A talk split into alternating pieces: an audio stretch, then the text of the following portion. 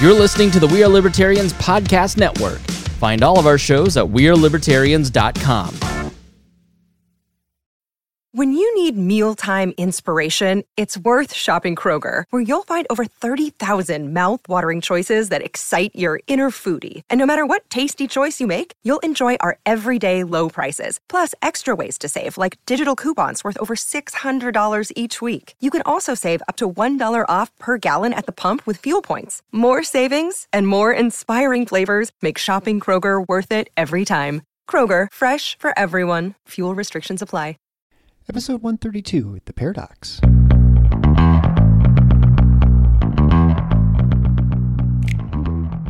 Welcome to The Paradox with your attending Dr. Eric Larson. He is a practicing anesthesiologist and clinical assistant professor at Michigan State University College of Human Medicine. Listen in as he takes you behind the scenes of what practicing medicine in today's ever changing world is like with another doctor. The Paradox is a fun and accidentally informative show for physicians, patients, or anyone who has ever found themselves in a waiting room.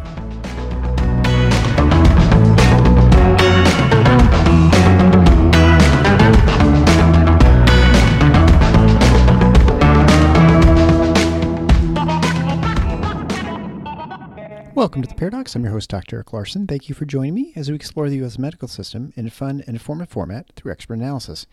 And today's expert is Dr. Monica Gandhi, who I'm thrilled to have on. She's an infectious disease specialist. She can be found all over the internet, both in published word and also spoken word through podcasts and interviews online and YouTube. You can look her up and see she's been a voice of reason and calm in the storm of COVID. And we had a fascinating discussion. You're going to get basically all of COVID. We're going to go through the entire thing in the next 45 minutes. We're going to talk about basic immunology to understand what a B cell is, what a T cell is, why T cells are unique to the immune system, how we get immunity, how vaccines work, what are our opinions on the vaccine effectiveness, natural immunity versus vaccine immunity. We'll discuss gain of function testing and really what we can learn from the various policies we had in the United States on lockdown strategies and how effective they've been from an epidemiological standpoint. We really covered just about everything. I think you're going to find a great encapsulation of where we are today and probably a good idea of sort of where we're going to go forward at this point. As we both believe at this point, we're pretty much nearing the end, if not at the end, of the pandemic. It just hasn't been declared yet. And maybe more specifically, we should say it's the end of the epidemic in the United States, where obviously the rest of the world is in a different place since they don't have the vaccination numbers that we do, especially in the developing world, where they have had basically the only immunity coming from natural infections. So if you've ever been looking for an episode to share with your friends or colleagues on about COVID and where it kind of encapsulates everything where we are, I think this is a great episode to share. And as always, if you've not yet subscribed to the show, please be sure to hit the subscribe button on your podcast player of choice so you don't miss any episodes. And be sure to go to the show notes page at theparadox.com slash 132. There you can find information with Dr. Gandhi's writing, links to things we talk about in the episode. But first, a word from our sponsor. It's not a secret that doctors have a hard time creating a professional looking digital presence. Having a dynamic website, ranking in Google, or growing your volume of patient reviews are not easy tasks. We're too busy to figure it all out on our own. Advice Media has been around for over 20 years and works with physicians to create a more brandable online image. Attract more patients, generate more calls and emails, enhance brand awareness, protect your online reputation. Schedule a demo with Advice Media and receive a $50 Amazon gift card just for chatting with us. Three in five patients will choose one provider over another because of a strong online presence. If that's the case, what is your online presence saying about you? Don't delay booking your demo today. Go to drpodcastnetwork.com slash advice media. That's drpodcastnetwork.com slash advice media. Finally, I'd encourage you if you have any questions or ideas for shows, guests, etc., please contact me at the Paradox Show at protonmail.com, or you can just go to the website, theparadox.com, and connect with me that way. But without further ado, Dr. Monica Gandhi in Don't Sweat the Variants. Enjoy. Dr. Eric Larson here with my new friend, Dr. Monica Gandhi. She's a professor of medicine at UC San Francisco, director of the UCSF Gladstone Center for AIDS Research, and medical director of the San Francisco General Hospital HIV Clinic. She earned her MD at Harvard and went to UCSF for residency and fellowship in infectious disease. And she earned her MPH from Berkeley with a focus on epidemiology and biostatistics. Dr. Gandhi, thanks so much for joining the show. Thank you for having me. Well, it's a real pleasure. Uh, having someone in California, always the time difference always makes things interesting. But yes, and no one ever realizes that Michigan's actually in the Eastern time zone. We're actually right on the edge. I, literally, when you just said that, I it hit me that I didn't know this. Yes, yeah. thank you for telling me. Right, yeah, it's great because you as the it, central. in the winter uh, it stays, or in the I should say in the summer it stays light out to about nine thirty, almost ten o'clock in the northern parts of the state. So it's actually great unless you want to go to drive-in theater, then it's a bad thing. Yeah, or sleep, or sleep. Right. Uh, so uh, I think what we'd like to do, since you're infectious disease specialist, you've done lots of interviews with COVID. We're obviously going to talk about COVID nineteen, but I have a lot of listeners, and let's just pretend I'm an anesthesiologist. I don't know anything about infectious disease and immunology, right? Can you go over some basic terms? So, what is a T cell? What is a B cell? And what role do they play in the immune response to a viral infection? Great question. So, essentially, those those two cells that you just said are the main arms of the immune system. So, there are um, when you get an infection or when you get a vaccine, there it triggers B cells and T cells. And the way to think about B cells is they're the cells that produce antibodies. Um, and we hear a lot about antibodies because we're always talking about antibodies and they're quite easy to measure. So there's a lot of studies about antibodies. But the second arm of the immune system, T cells, are actually the main and most durable arm of the immune system that fights viruses. And T cells are divided into two flavors. One called killer cells and one are called helper cells. So, um, but and those are CD8 and CD4 cells respectively, and all of those cells are triggered when you get an infection. Right, and so the so the B cells were the ones we are looking at for antibodies, right? Is that pretty much? Yes. And then.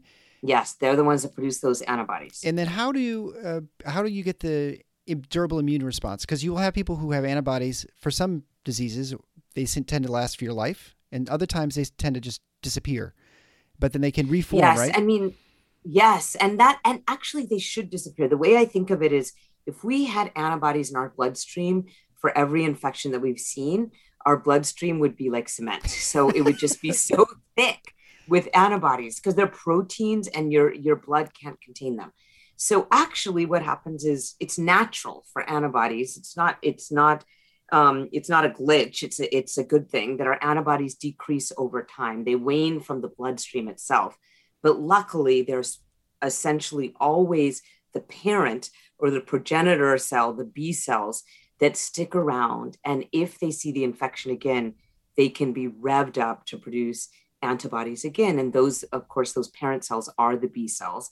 And when they stay around for a long time, we call them memory B cells that they that phrase memory means that they go into lymph nodes the b cells that are in bone marrow they're hiding out in your body and then they are just ready to produce antibodies if they see the virus again right and so essentially what happens is something's picked up by other cells it ends up in the lymph nodes the b cells hey i've seen you before right forms yes. the antibodies and starts that immune response saying i know how to fight this and it and because you've seen it once the immune response is very quick compared to an initial sort of the the, the first time you see you see something. Yes, and not only is it really quick, and they'll produce antibodies right away, but the interesting thing, and I think sometimes we we we forget about this when we talk about variants, is there was a January paper in Nature um, uh, this year that showed us that if you get long-lasting memory B cells, their antibodies that they'll produce will adapt to whatever kind of variant that you see of the virus. So, meaning if I see now they're called alpha, de, uh, beta, um, gamma, delta, but if I have a immune response against the alpha virus, and then a year from now I see the delta virus, those antibodies have gone away, but the memory B cells will come out, produce antibodies, and they'll actually be specific for that the, the couple of mutational changes that that delta variant gave us. And i think that's so important because I, we keep on talking about boosters and do we need boosters but our own body can do that for us that these antibodies will be adapted. Right. And i think that's an important point to to focus that. It's sort of like seeing um, a dog and it looks different but it's still a dog right? Uh, maybe it's yeah. a golden retriever versus a black retriever or something like that. And your body's like oh I've seen something pretty close to this, and it's almost as if the, the system is designed anticipating that at some point things would change, right? That the, the viruses mutate, they, you know, pathogens change in our environment, and so our body changes in a reasonable manner, right, along with those pathogens. And so, uh, exactly right. right. That's why we don't call them different strains. You know, we never use, we never say the word, um, this is a different strain because it's not a different, like it's not a cat uh, because you had a dog. Right. it's not a different species. We call them variants because there's just some different spots on that dog. Yeah, and I, I found it interesting listening to a discussion. I think it's on Twitter or another where they're talking about how essentially within in your body, we always talk about someone has a the say B one one seven variant or something like for COVID, but it it my understanding is that in within your body you have that variant, but you have all sorts of different like mutations going on. You have millions of viral particles, and so I mean you're sort of like you know evolution's kind of going on in your body, right? These things are changing, and so that may be the dominant strain, but you probably have, are seeing all different types of you know different types of uh, or variants of the COVID, of coronavirus or whatever virus it might have, right?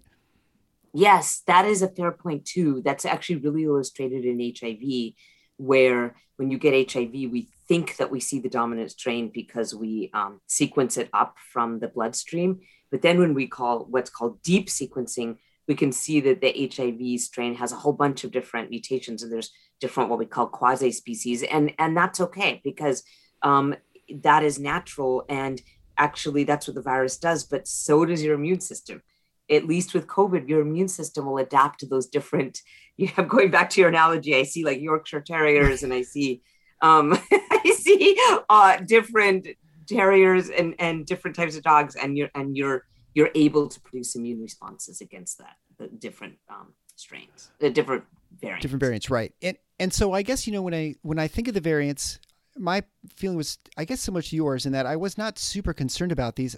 I think you know you can recognize the variants that yes, there are adaptations and um, changes in the virus that make it more likely to infect you, more likely to cause uh, more severe or less severe symptoms. You know, those sort of things naturally evolve as the virus matures, I guess, through time.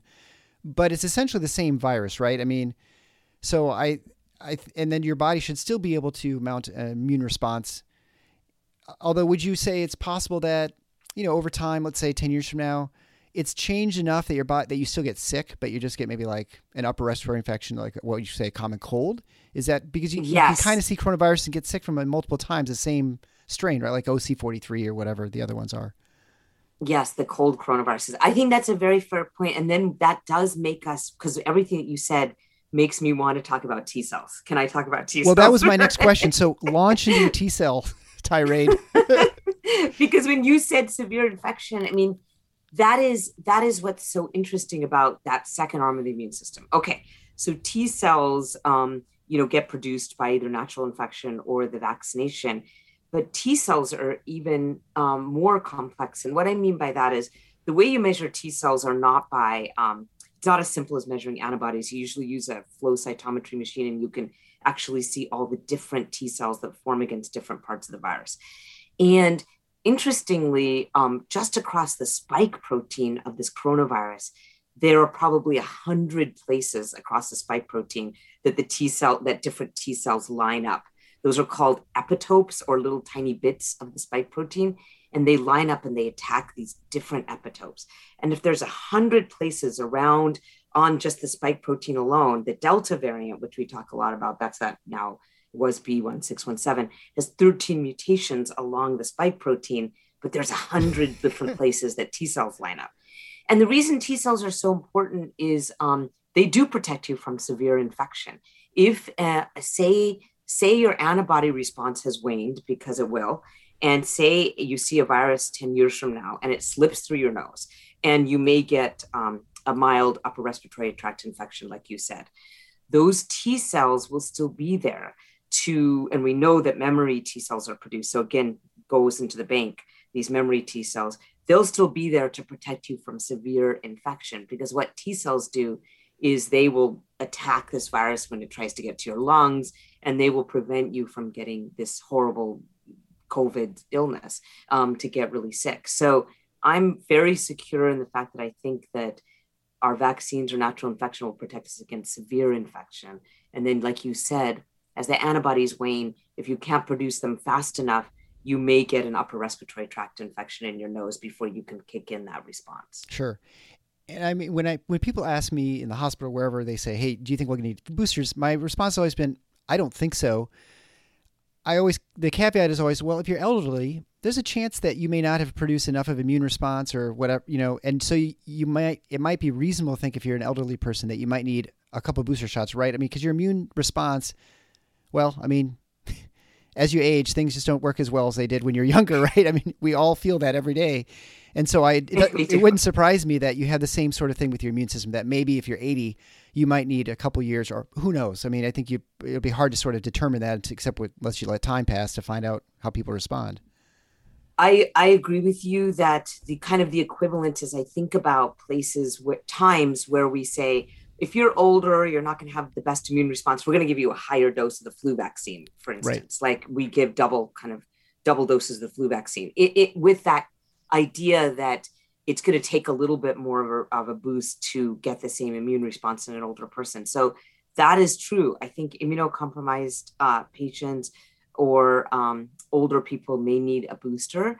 Uh, but it's time will tell, like you say, because if they're not seeing the vi- if we're not seeing a lot of the virus, we'll have to decide if it's worth the effort um, because we are seeing incredibly lowering of the virus, you know, circulating in communities with vaccination. Yeah, it's it's almost like we've walked off a cliff in the United States. I mean, we're obviously just going to focus on America because the rest of the world is in a different spot than where we are. Um, and where every country or place is in a different spot. But certainly with our vaccination rates that we have, and the people who the large numbers of natural immunity, you've got to figure we're approaching 70, 80 percent of Americans have are probably have immunity to this to this uh, pathogen at this point. I'm just guessing. Yeah. No, I think that's a, such an important point what you just said because somehow this natural immunity is not getting into our calculations sometimes. right. And so the paper will say, you're oh only 43% of people are vaccinated and then that sounds so dismally low um, but that is uh, doesn't account for the fact that natural immunity is a thing i mean if we didn't have natural immunity we'd all be um, deceased by now um, you know just from from infections. I mean we do mount immunity to pathogens that we've seen. And and actually the, the immunology research on this virus shows really good immunity uh, gets uh, is developed with natural infection. So it is kind of an addition of both those things. And we don't know the exact number because we don't know the exact number of people who've been infected but i think your your calculation of 80% is right. And that's the thing that's frustrating the most is because i have a number of nurses who've who've been infected and they're compelled to get vaccinated because of you know either rules in the hospital by put forth by the state or by the hospital or you know, just you can't walk around without a mask because you've not been vaccinated. But they went through COVID, or they had it. I mean, there's they had documented proof that they they cleared it six months ago, three months ago, whenever, and they're compelled to get the get the vaccine. And it doesn't make any sense to me why we're why we're pushing that, because I I feel like we've had a number of studies now that have pretty definitively shown that the the immunity is at least as good, if not better, than it is with the vaccine, which is I guess not surprising, but it seems that I just don't understand why there's this push from the CDC and from government leaders, except that they can't quantify exactly how many people have immunity, right? Like if people are vaccinated, you know, oh, it's been, I know exactly it's 48% yeah. or whatever, but uh, it just seems, it, it's, it just saddens me because I feel like we're putting people at risk when there's no benefit to it. And I talked to Dr. Norchaz. I will tell you that it's the most frustrated um, kind of um, response that I ever get to me on Twitter, for example, that people write and say, I know I don't have to get vaccinated because I've had natural immunity, and why am I treated like I have to? right. And I, I think what you said is right that part of it is because it's hard to document. Well, you'd think we could document natural infection, but some it's harder. It's so easy to pull out that vaccine oh, card oh, sure. and say I've had my two vaccines, and there's that aspect. And then, unlike the world, because the World Health Organization um, it would put out a document just three weeks ago that was very clearly laying out that natural immunity is likely to last for a long time. We haven't done that equivalent thing at the CDC. Somehow the CDC has not emulated the, the WHO in just acknowledging this fact that people who have natural immunity are likely immune. Um, and you're right. I think that is leading to frustration. And I always think about public health trust during this time because um, this is coming up for children as well, but vaccinating children. But we have to generate trust. Just say the facts. Likely natural immunity is going to last a long time, just like vaccination induced immunity. And if you say that facts, then people will trust you more. Yeah, I I find it all puzzling, except, you know, there are political reasons to say we want vaccination rates at certain points, otherwise it's not successful. and maybe that's driving a lot of this. I it's just uh, it, it I just feel bad for the people who've had it because I know people who have had COVID, definitely had it even like almost a year ago, got vaccinated and they had horrible reactions. I mean, it was bag pitting edema and all sorts of other things. Which I mean, no you know, long. I mean, I think about but... chicken pox. Like I keep on thinking, I had chicken pox as a child because I'm like right at that yeah. spot. I didn't have measles, so I'm like in between the ages. like I wasn't before before 1965. But if I was, I actually, if I was born before 1965, we don't give measles um, shots, right? Like that is just sort of like as an infectious disease doctor, I check the age and then I don't because I you assume everyone's had measles. Um, and same with chicken pox. I've had chicken pox, so I was never offered nor will anyone probably give me a um, VZV vaccine because they know I have immunity from having measles, uh, chickenpox as a child. And it's interesting because the one thing, and I know this is so geeky for me to say, but the coronavirus is an RNA virus that is a DNA virus wannabe. And I love saying that because I just think it's so geeky and funny. And I just, it makes me laugh every time I say it. But what I mean by DNA virus wannabe is coronaviruses don't mutate um, that fast. Uh, what I mean by that is that they're, you know, they're, they actually have their polymerase or their, the way they replicate has a very strong proofreading mechanism. They don't like to make lots of mistakes like the influenza RNA virus um, polymerase or the way it replicates does. So um, it's likely that it's not going to keep on changing, changing, changing when we have low rates. And so then let's talk about children, I guess, because that's the that's where we are sort of in the in the process of vaccination now. Uh, what I mean, what are you, what are your opinions on children? Because I saw something that said that maybe a lot more kids have had it than we think. The magnitude they're much more likely to be asymptomatic. Do you think we're going to be vaccinating kids down to the age of two or three? Or do you think this? I mean, I, I think it'll be available, but I guess the question is, you know, what? It, where does it make sense when we're looking at risk benefit profiles, right? Because we don't you know, long. I always people ask me what the long term risks are of the vaccine. I said probably really small. It's hard to know. And honestly, if you're talking about long term risks, like I develop a PE 15 years from now, it'll be impossible to say, well, that's because I was vaccinated, you know, 50, right? The, the, a lot of the long term effects we can't really know outside of ones that are, you'll know pretty early on. I, th- I, would, I would guess. That side of. I agree, I agree with that. I mean, I when I think about long term effects of vaccines, um, which are actually very rare. I think about live vaccines. So those lives yeah. attenuated vaccines, or like polio or um, live measles vaccines, 60 years later can revert and do something to your body and I mean, fundamentally give you give you like the actual infection. But that is very rare.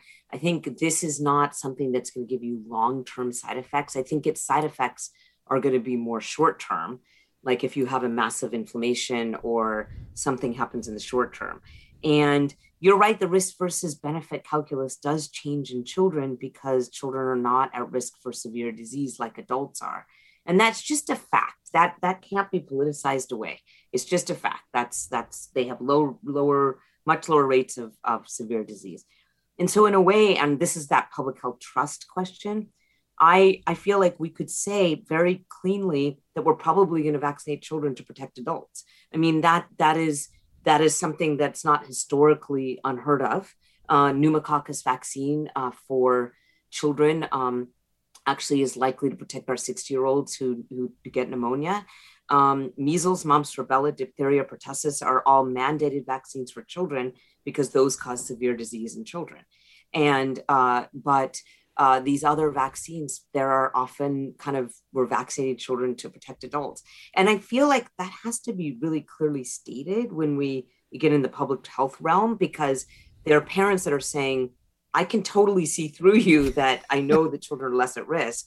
Just say it. Just if you if that's what we're trying to do by vaccinated children, we should just be able to say that. And um, and I, I do think it's the risk benefit calculus then becomes different for children and if there's side effects that um, are harmful in the short term for children, we have to acknowledge those and watch them carefully and, you know, really look in the clinical trials when, because they're going from six months to 11 years.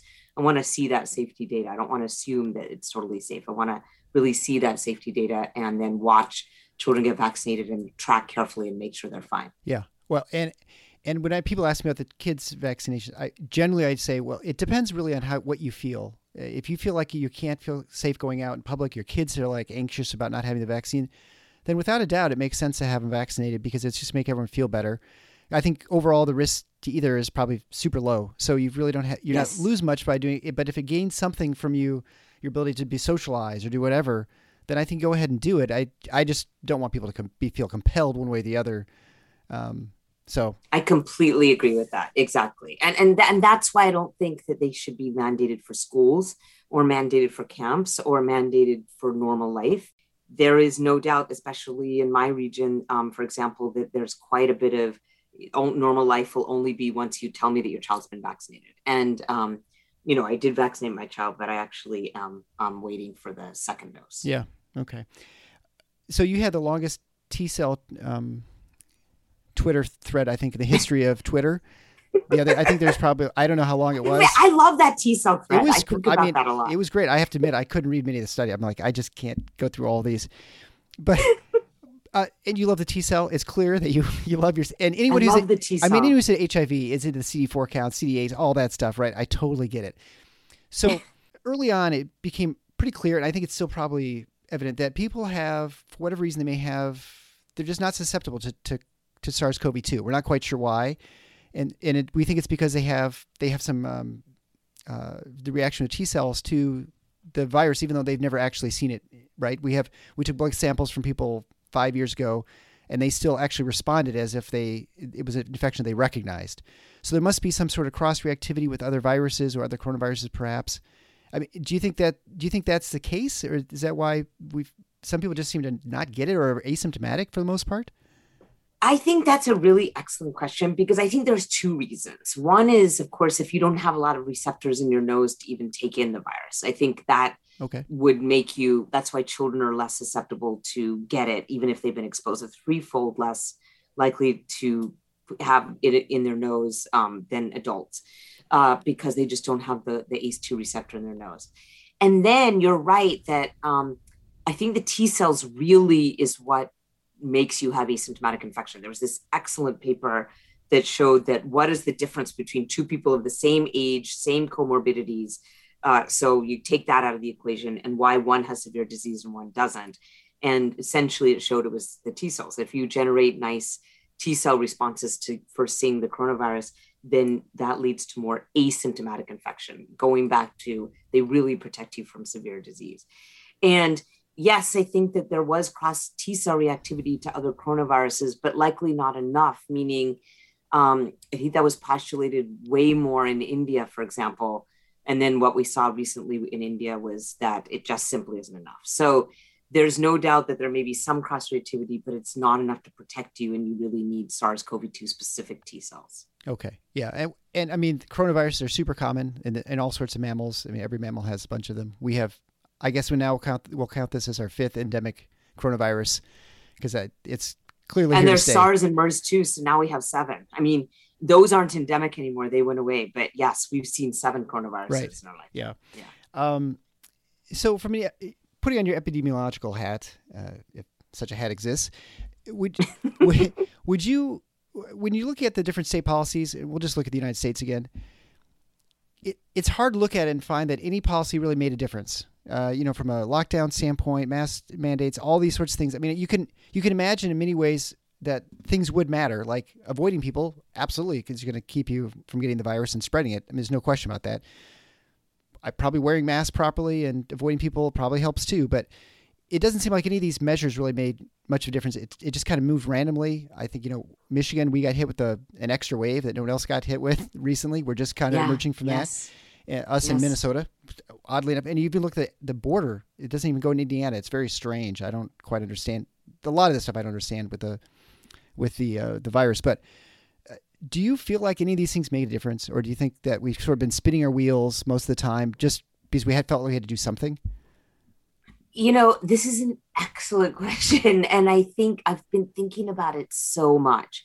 Um, I think you're right that, of course, good mask wearing that fit and filtered inside would have made a difference. But it's not like we did that. Actually, we didn't even use the right masks in in workers' environments. For example, right. we just said wear any old cloth mask. So that didn't that didn't help like N95s would have or filtered masks.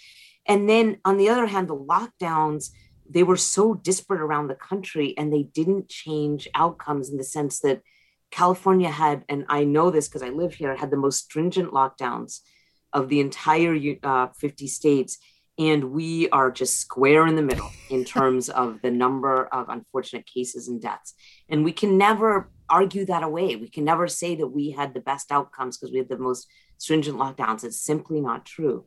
And our businesses and schools and everything got really hurt. And the way that I think about any pathogen, and I think this is this kind of long view of infectious diseases, is the only way that gets you through it is immunity. It's just the true only thing.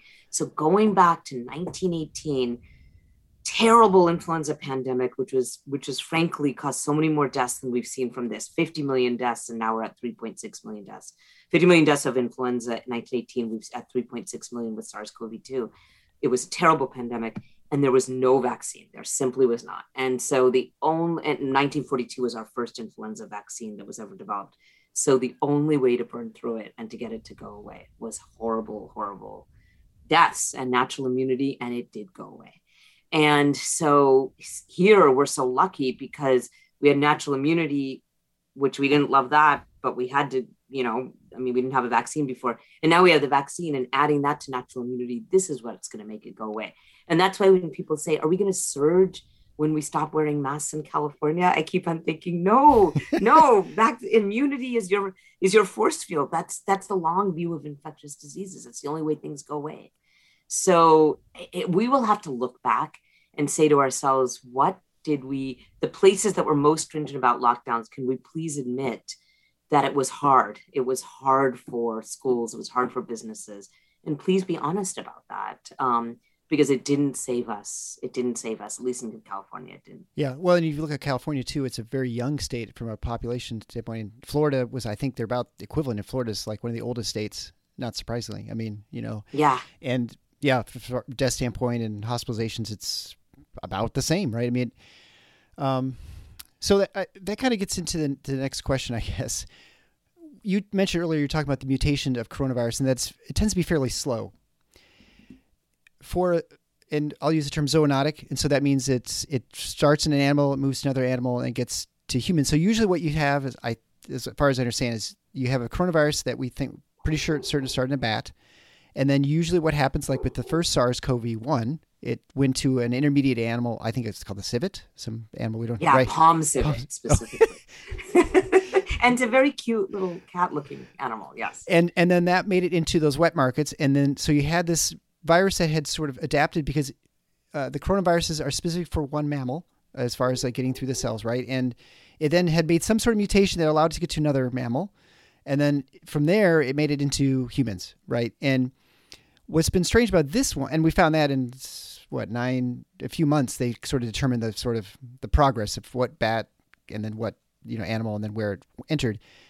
We've had 15 months of the worst pandemic in anyone's lifetime, and we have no shortage of people out there looking for an explanation.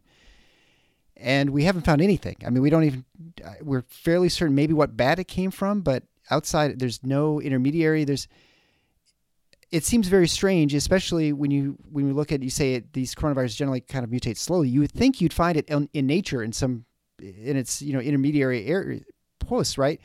What? Yeah, what is its intermediary host? I think that's a very good question, and it does lead back to what's been happening right now yeah. in the news. I mean, I think um, I think there's no doubt in my mind that it came from bats because I think you can't create a virus out of nothing. You just can't. Right. I've never heard of it. So it did come out of bats. Okay. So then where did it go intermediary to get to humans? And that is odd that we haven't found it. And then, yes, of course, it's odd that it was being worked on in a lab in, in early November um, in, in the Wuhan Institute of Virology. That is strange because what I keep on thinking about that and is if we had just known the sequence earlier we could have created vaccines earlier. And that that is my biggest um, concern about this transparency questions that are coming up uh, around the wuhan institute of virology or what was happening in china is that i do want to understand the intermediary host if there is one. I still think there's got to be one but it's a it's a good question but what what upsets me most about this transparency question is I wanted to get to a vaccine sooner. because then it wouldn't have been November 2020 when the first candidate vaccine was produced. It could have been something like February or March, right. and then we would have been in a different situation. Yeah. I mean, if nothing else, the vaccine has, to your point about the earlier pandemic, it was going to be two to three years for us to get the natural immunity to fight off, we'll call it, uh, to end sort of the pandemic the vaccine is just short with terrible right. suffering. Right, and the, the vaccine yeah. just short circuited that. It, it, now it's not everywhere in the world, and so they're suffering from this, this as we speak. But exactly, um, exactly. So one of the things talked about in the news a lot is gain of function, which I admit I knew nothing about. I'm not a bench scientist and never have been. I went to medical school intently with the purpose of avoiding the bench um, in the in the laboratory. I, I always like pathology, but I just couldn't. I just got headaches every time I use a microscope. So that career was over for me before I have it. I actually started, started, out MD PhD, little known fact, and the same thing that happened to me. I did uh, did one year of the PhD, and I was like, no, I want to go see patients, so I, I didn't finish the PhD. Never finished the mud fud. Um, yeah.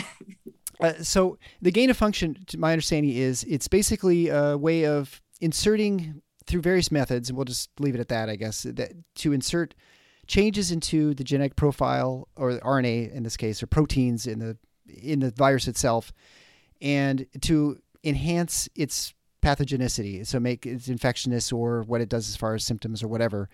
And that's what they were doing at Wuhan. They took a bunch of they have all the kinds of bad coronaviruses and they were just experimenting with things because uh, ostensibly it was in order to better understand how the next pandemic a pandemic might occur and how people might get infected and those sorts of things. But essentially, they were potentially making, and we don't, of course, it's we don't know if this actually leaked from the lab, which it might have, but we, you know, we don't know at this point. But, um, but it certainly seems like a very dangerous practice, and I feel like the benefits from knowing how something really dangerous can get, at, you know, can affect people. It, it's hard for me to understand why it's worth it, right? Like I'm, I was a nuclear engineer as an undergraduate. So it's very easy for me to look at fission, for instance, and say, well, yes, we can make nuclear weapons. However, we can use fission to create nuclear energy, right? Which is you know great sort of uh, benefit to lots of people. I don't see the large benefit to gain of function research where you potentially create super viruses, unless you're trying to make weapons. But that's not, I think, what anyone's contending.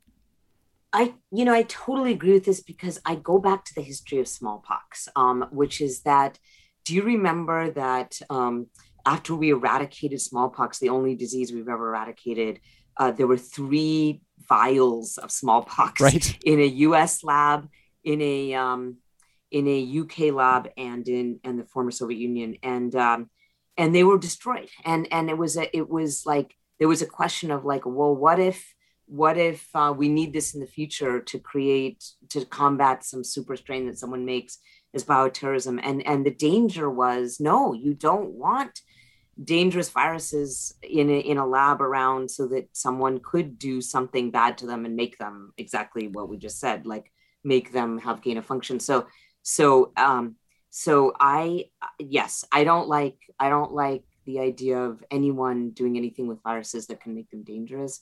Um, the other question about that is for example um, creating antimicrobial resistance. When the anthrax, um, that bioterrorism event happened in 2001, uh, we thought, oh, remember those those yeah. envelopes yeah. with powder? I mean, we thought, uh, oh, you should be able to treat it with penicillin. You can always treat Bacillus anthracis with penicillin, but there was inserted plasmid, and they actually needed ciprofloxacin. Um, so no, no one should be fooling with um, with uh, viruses or bacteria uh, to make them more dangerous. Uh, and so, if that was what was going on, that sh- yeah, we got to cut, we got to shut down that kind of research. Yeah, that's the and to your point, that's the transparency question, right? That's the thing we want we want to know. I mean, and we actually have. It seems like there's a link to the United States as far as funding this this sort of research, uh, and and you know, I think I'd recommend you. There are plenty. I'll put a couple links in the show notes if people want to find out more about some some science writing, which I think has been pretty good about people who advocated for gain of function testing, and uh, and they actually sort of squash the idea of that there's a transparency. Which, to your point, I mean, I I'm not, I don't think it's important to point fingers outside of the fact that you know if people are doing things that were unsafe or unwise, we should rethink what we're doing in lots of different labs because without a doubt, there's no matter how careful you are, there's always a chance for accidents, and if you're not gaining much from it, you're only just putting people at risk. I mean, look at what's happened. I mean, it's there are millions of people have died from this. and more will come. I mean, the way I think of it is is transparency in everything is the name of the game with this pandemic. So we were actually this relates back to what we were just talking about even earlier that you have to just be okay so transparency has to be figured out here what happened there then even in public health messaging transparency that about children's vaccines that that we're going to be doing this to protect adults because children have less disease just be transparent and if it's safe that we may want to do that and that and that um, and, and then adults should be able to choose for their children and then transparency about um, about when we go back in time with this pandemic in the united states um, where lockdowns were helpful and where they weren't. Like all of this stuff is about transparency, right? And this entire pandemic, I can't even imagine how many history books are going to be written about this pandemic and transparency because it was, yes, it was and continues to be because I'm writing a piece tonight on global vaccine equity and and as soon as we get off the phone i'm going to go back. And it's due to it was due it was due earlier today.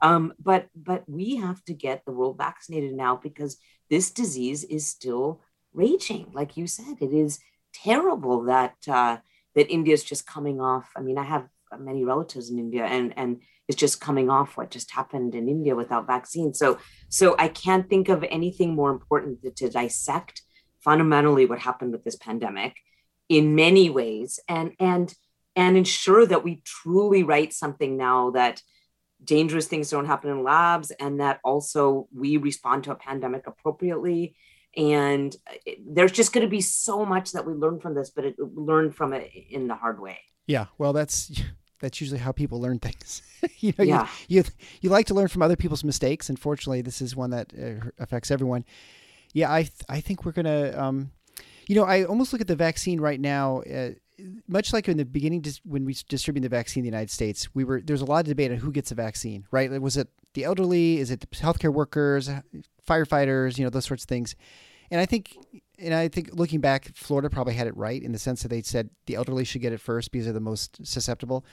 I, vulnerable, yeah. Yeah, and I feel like at this point with our country, it makes little sense to give small children the vaccine when we have people who are vulnerable all over the world. If we have a limited supply, I think you know we need to think a little bit bigger uh, than this country. And you know whether you make them pay for it or whatever, I don't care. But I think it seems to me that if you have a limited supply, the best good is going to be done by giving it to other countries because it's we're getting very little benefit in this country from you know from giving it to you. I wrote an article just called exactly that with two other authors in the Atlantic. It was it literally said American kids can wait. Yeah. Um, they they titled it that, but but that was our point that a healthcare worker, actually healthcare workers around the world, if we just took those doses um, for our young children here and gave them right now to healthcare workers around the world, we would do so much good because they're the ones that have to treat people in the hospital and um, and and then we can come back and when we have more vaccine supply come back to the less vulnerable. So I, I completely agree with what you said. Yeah i think and i think also when it comes to writing the history books i think it's going to take a, a, while before we can actually to uh, and hopefully nothing big happens before then but hopefully we have time because there's so there are too many people with with so much at stake with what happened that they'll they're not going to accept the fact that what they said or proclaimed was the wrong plan of attack or defense against this vaccine.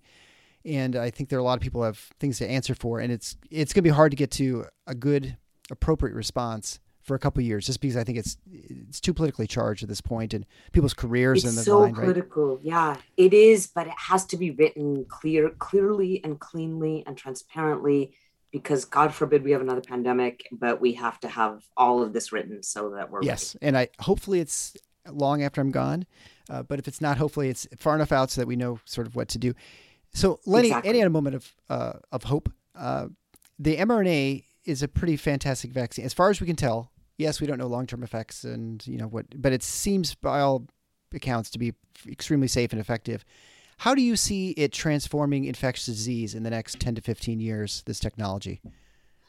Yeah, I mean, I'm extremely excited about this mRNA vaccine because, like you said, um, we actually had it since 2011 interestingly like the technology was sure. developed around mers and then of course mers went away really quickly the other that other that second bad coronavirus uh, that caused severe disease and now i can you know imagine or not even imagine people are talking about a global flu vaccine that uses mrna technology that doesn't have to be given every year because it's not against the spike protein the two spike proteins h and n which change so quickly do it do, you know create an mrna vaccine that's around something more fundamental to the virus and then hiv is um, very very tempting here because um, we have tried for years unsuccessfully to create an HIV vaccine. Actually, HIV, malaria, and tuberculosis, there are models that show that if you even had a 50% effective vaccine, these are such prevalent infectious diseases that you would do a lot of good in terms of reducing new infections. So, those three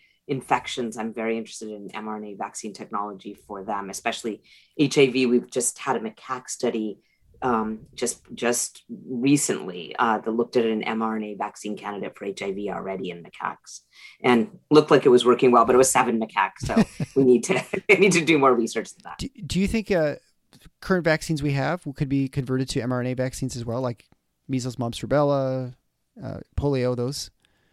I, you know, it's interesting because I people even already have developed them, but then everyone was like, well, uh, yeah. you know, our polio is working fine, MMR is working fine. Well, I could imagine that now this is going to really generate interest, yes, in up maybe upgrading our vaccines. I mean, I do think live vaccines, um, the those are the ones that I could think of that would need upgrading, and that's MMR and polio. Right. Well, in polio, there are there polio in certain cases. Sure. Right. The oral polio. The oral po- polio, which is I think pretty much what they use most of the remote ports. I mean, that's kind of what they're using in the remote portions of the world where they're trying to eradicate polio. Right. That's all that. Yes, ring vaccination uh, to to eradicate, and actually. There is an advantage to oral polio vaccine in these areas because you secrete it in the stool and then that helps someone else get immunity. So it's these are complicated decisions right. to be made about mRNA vaccines, but the one diseases we don't have vaccines for I'm very interested in. How did you find yourself in this position we are in tonight? Like you're suddenly become a spokesperson for all this stuff. I mean, obviously, I'm guessing you didn't go to medical school. You didn't uh, wake up in 2018 think, you know what I want to happen next year. I want, I want to become an advocate for. I want to be the T cell advocate. How did how did I happen? wish this hadn't happened so that I'd have to talk about T cells. Um, but it is weird. It, I mean, the way I think, well, for me, I've always, I love infectious diseases. I love the history of it. Like, I'm that person who reads those books yeah. about like cholera in 1854 in London and the pump and like how we closed down society and then made the poor people do all the work for the rich people so that the poor people got sick from cholera. And it's all really about disparities. Um, and that's of interest to me. And then, and then I really was very interested in HIV, and that's really my main field, and I can't wait go, to go back to it. But then HIV makes you think about T cells, and so then I got to be T cell, think about T cells with COVID. I don't know what happened. I think I live in San Francisco, and uh, we've had a very lockdown response here, which fundamentally has really hurt school children oh, because yeah. our schools have been closed, and it's made me think of holistic and nuanced messaging, which is not exactly all my friends and family are doing. I mean, meaning I've had a lot of colleagues in infectious disease that maybe aren't aren't thinking more holistically. I'm not sure why. Maybe it's what you said that we it seems to be like we all have to say the same thing right now with coronavirus and I don't think that's right. So I don't know why I'm in this position, but um I, I, hope more. I, I I thank you for interviewing me and and thank you for talking about T cells because because of you, I got to talk about them. Yeah. Well, I, I mean, I think the first line for if you go to immunology is like, can you explain immunology? Like, it's really complicated, right? I try and explain it. Um, well, I think thank you so much for being on the show. I really appreciate the discussion, and it makes me feel better. I feel more confident going to people. To tell them, you know, variants, not too worried about it. It's just, you know, yeah. instead of a redhead, it's a it's a blonde. We'll be okay. I'm not too worried about. It. Yeah. It. And I'm going. I'm going to do your dog thing. I, I like that terrier, and the big and the big um, Dalmatian because they're all. I don't know. They're small or big, but anyway, the point is, yes, the same species. Yeah. Well, thanks so much for being on the Paradox. I appreciate it. Thank you. Well, I hope you enjoyed the interview with Dr. Gandhi. And one last thing before we go, remember Advice Media? Don't forget to schedule a demo with them to receive a $50 gift card and strategic insight on what your current online presence is doing or not doing for you. Contact Advice Media at drpodcastnetwork.com slash advice media. Again, that's drpodcastnetwork.com slash advice media. Thanks for listening to The Paradox. If you like what the doc is doing, please subscribe and leave a review on iTunes or Stitcher. And share the show with your friends. Become a supporting listener to get access to special bonuses at patreon.com forward slash the paradox. Show notes can be found at theparadox.com.